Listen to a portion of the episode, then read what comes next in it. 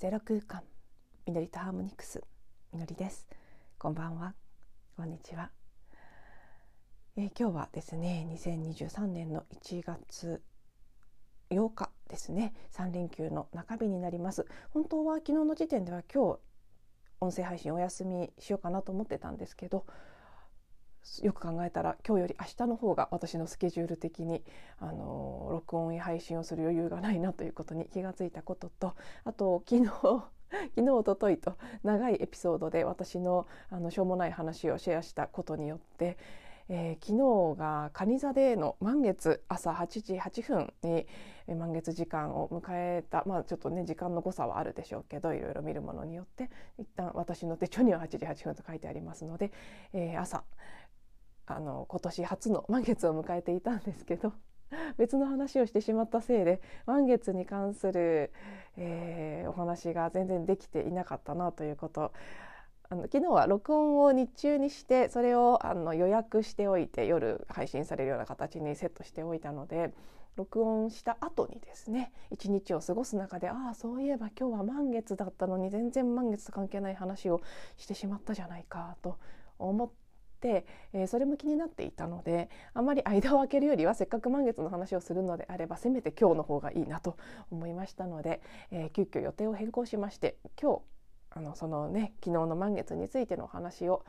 できるだけ頑張って手短になるように録音して明日をお休みにする方、ね、計画を入れ替えてみようと思っておりますので、はい。えー、今日が音声あり明日がお休みという歌になっております。でですね、えー、本当に内容はてんこ盛りですが早く終わらせたいという思いが強いので 早速、えー、本題に入っていきますがはい昨日蟹座のサインで迎える満月でした。で私なんでしょうねあのうーんこれは人によるのかその時々によるのかちょっと分かりませんけど新月満月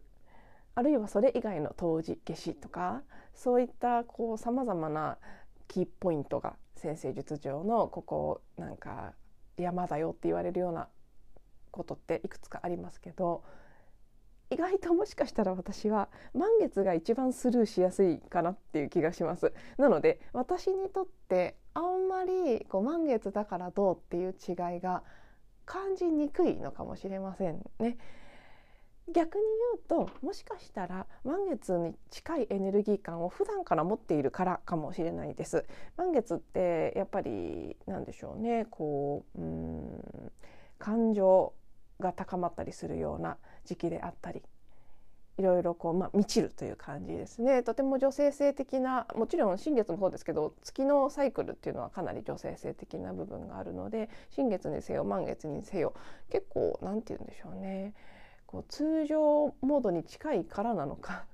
ちょっと気づきにくいですね なので昨日も本当後からあ満月だったってなってだから何って昨日の時点ではちょっと分からなかったんです私自身。なんですが今日さっき配信をしようと決めた後少しこの満月をテーマにするということは決めていたので自分の中で昨日今日自分の内側に起きていることや私がうんあんまり認識はできてなかったけどなんとなく感じていたことなんかを改めて振り返ってみた時によく意識を向けてみると確かに満月今回の特に蟹座での満月というテーマに合致するようなことがちっちゃくいろいろ起きてたんだなっていうことがやっと気づくことができました。なんですけどね。あの改まってこう意識をちゃんと向けてみないとなんとなく分からず過ぎてしまうのが結構満月は多いかなといつも 思っております。はい。そして今回蟹座での満月ですね。なので蟹座のサインがうーんテーマとするようなことっていうのがいろいろと浮き上がってくるタイミングだと思うんですけど蟹座といえばそうですね代表的なキーワードとして、えー、セルフケア自己愛とか自己需要それからそう自分をケアするということに関するエネルギーであったりあとはうんそうですね。感情ですね。感情の領域とすごく深く結びついているサインの一つだと思います。もちろん水のエレメントのサイン全てがそうですけど特に蟹座はなんとなく私の中でハートチャクラのイメージがとても強いのですごくそうですね。感情とのつながりは深い星座の一つなのサインの一つなのかなというふうに気がします。それからインナーチャイルド特にインナーチャイルドの癒しというテーマと関連しています。なのでこれもだから後から気がついたことですけどえっ、ー、と確か昨日の一昨日のエピソードの中で話したんでしたかね。ここ最近すごく私過去生の記憶の癒しということが何日か手続きにしかもすごく深いレベルで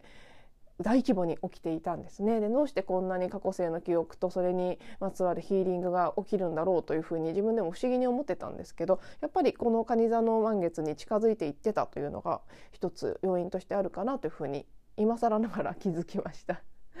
そういうねヒーリングというのもすごく蟹座のエネルギーと親和性の高いものだと思いますけど、うん、何かこう過去にあったことが癒されていくような質感がある。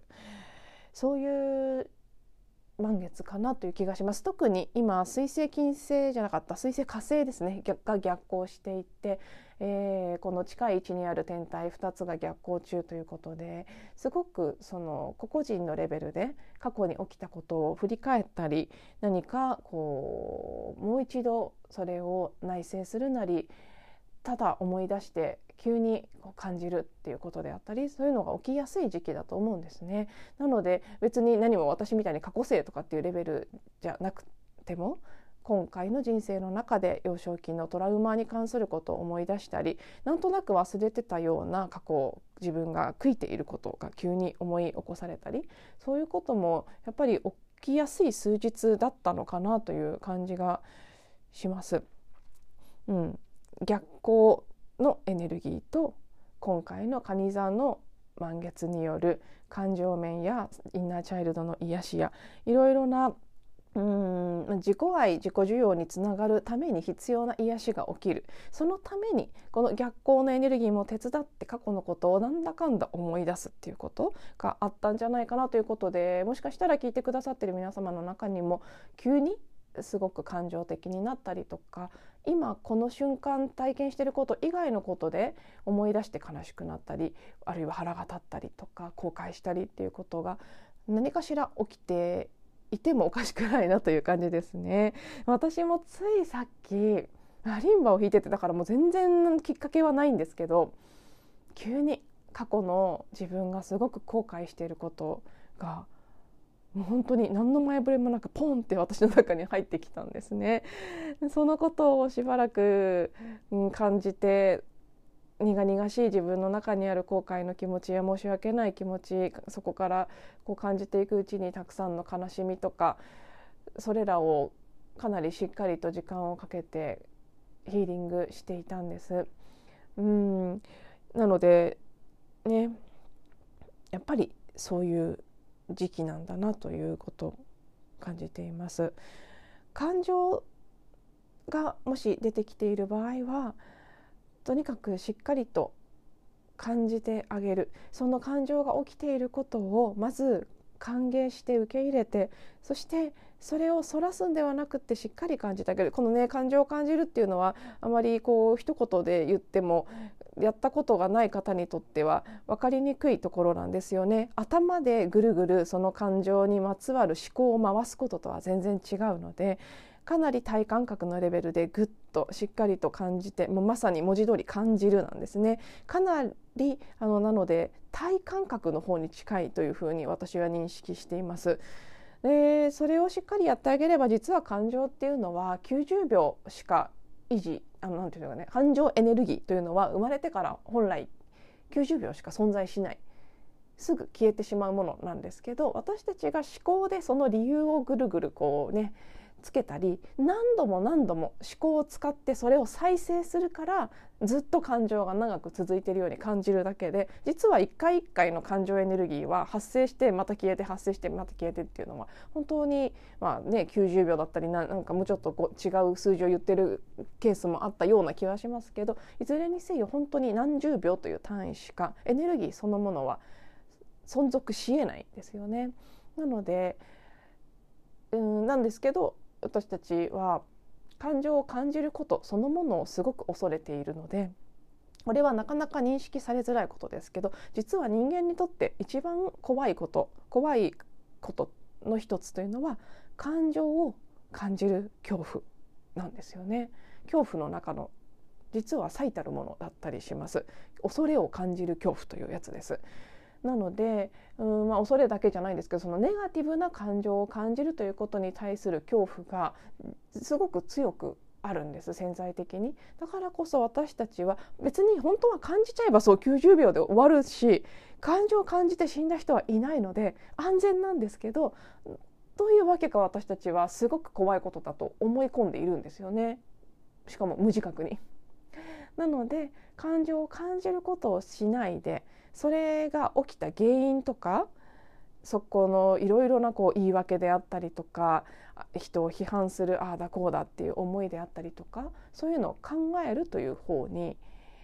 ずらしてしまうそらしてしまう。だから長引いちゃうだけなんですけどどうもそこのね感情の感じ方っていうテクノロジーは決して学校でも教えてくれないですし生きてくる中で生きる知恵だと私は思うんですけど教えてくれる場所が全然ないんですね。私はいつもセッションの中でクライアントさんとその、ね、私は感情方面がとても得意なのでいつも感情を感じる感じきって流して消していくワークというのをやりますけどこれ本当にみんな小学校で教えたらいいのにねっていつも言ってますが、うん、それがね難しくなってるからこそ長引いてたくさんの未消化の流されないで堆積している感情エネルギーが今人類の集合意識の中に渦巻いている。それがこの先もっともっと軽やかに2023年以降の世界を迎えていくにあたり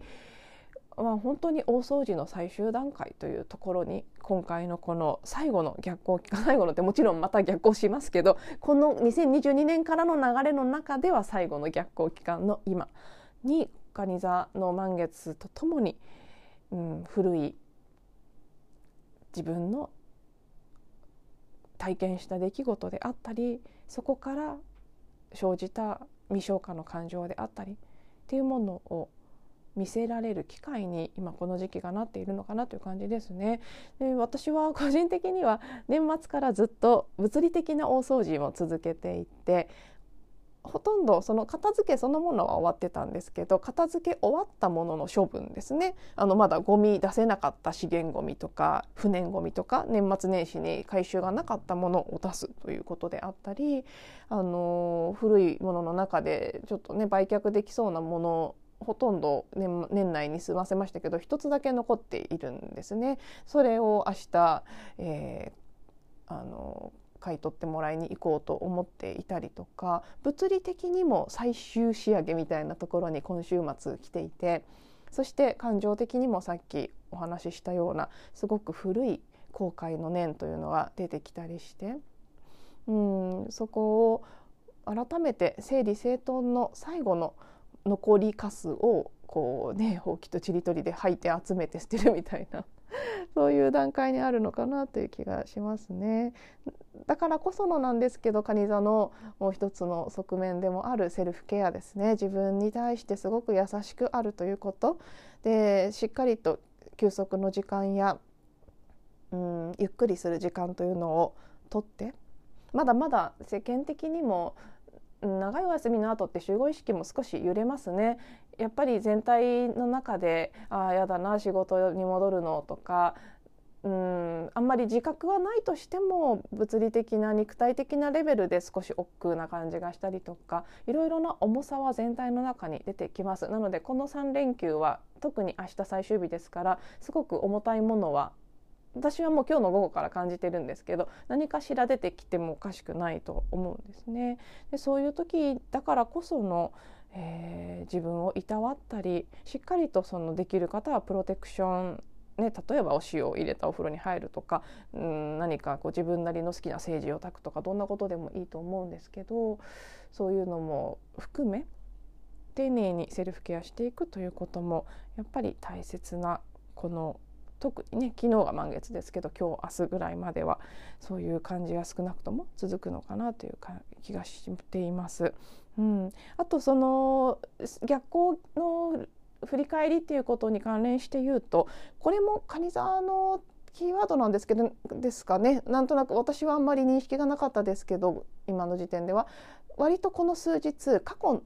の過去っていうかこれまでのかパターンや習慣に気づくというメッセージすごく頻繁に受け取っています。なので、うん、自分が本当にしたい生き方本当にありたいあり方のためにこれまでいろいろこう育った環境であったり親から刷り込まれたもの社会から刷り込まれたものいろいろな事情があって自分で当たり前になっていたちょっとしたことも含め、えー、大きなこともですけどもちろんパターンや習慣になっていることに気がついてそれを改めて選択していく。自分があの逆行期間なので古いパターンにどちらかというと戻りやすい時期ですね。なので例えば私であれば分かりやすいんですけどよしあのそれが悪いことではないんですけどね。よし進むぞと今年はもうやる気あるしもうやりたいことはっきり分かってるんだもう早速新年早々バリバリ行くぞって思っていたんですが、まあ、その思ってたことはちょっと間違ってるんですけどね逆行期間だからそうはいかないよってことでもあるんですけど、うん、やっぱりねいざ蓋を開けてみたら急発進できないできないでいるんですよね。そしてもう少しゆっくりしていたいという感じが出てきたり今までの癖でやっぱり無理はしたくないなとかうんなんとなくダラダラ。いつもの癖のもうちょっと減らせるって頭では分かってるのにやっぱりしてしまう、うん、食卓でのんびりおしゃべりをおしゃべりするのはいいことなんですけどしすぎちゃう そこをなんかダラダラして際限なくダラダラしちゃうところをある程度で切り上げて本当にやりたい、うん、サウンドヒーリングの勉強するとかそういうのをしようって思っていたんですけどやっぱりできない癖が出てきちゃうんですね。それに気が付くっていうことそしてそこにジャッジをするっていうとダメだってやっちゃうと結構逆効果になったりするので気が付きつつでもと自分をいい意味で律していくっていうことですね。なのでそのセルフケアって言った時に自分をもちろんこう何て言うんでしょうねどちらかというと甘やかすエネルギーいたわって優しくしてうん無理をさせないでっていうそういう意味でのセルフケアっていうのも必要な時はありますし、まあ、どちらかというと現代の多くの人にとってはそっち側が足りてないと思うんですけどただ、うん、逆の場合もありますよね。例えばすごく分かりやすい例であればアル中とか何らかの中毒なので日本よりもアメリカとかだとすごく分かりやすいと思うんですけどアルコールに限らないですよね。いろんな中毒というのがあると思うんですけどそそういうのの場合は誰でも分かりますよね。自分を甘やかしていいじゃないかもうちょっとってやってしまうことが必ずしも自己愛ではないセルフケアではないということそこでいやもう本当にやめるって決めたんだから自分自分自身のより良い人生のために自分がそのために自分を律するんだっていうポジティブな意味での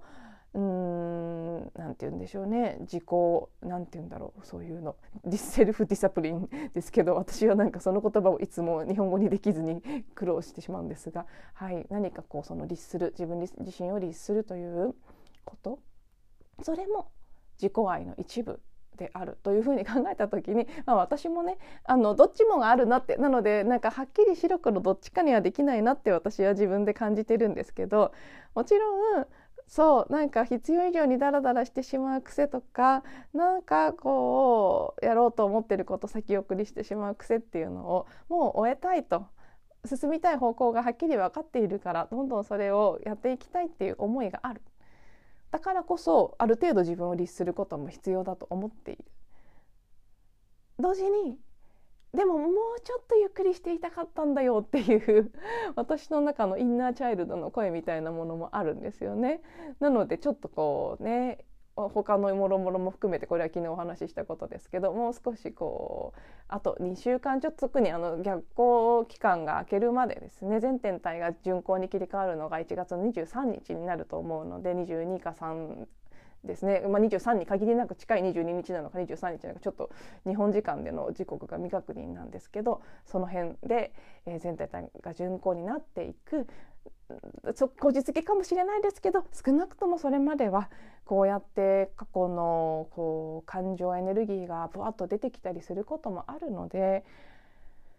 ああんまり無理もさせずでも甘やかし甘やかすっていう言葉がちょっとあれですけどね。何かこう自分が逆に嫌な気持ちになるようなほど自分を甘やかすこともせずそこは本当バランスなのかなというふうにも思います思いますし本当に白黒はつけられないところですね。一瞬一瞬自分にとってどっちがより心地よいのか本当の意味でです。正直に本当に本当に自分に正直になった時今自分にとってどちらがより必要なのかっていうことを問いかけながらでも決して、うん、無理強いするとか自分を罰したり責めたりっていうことではなく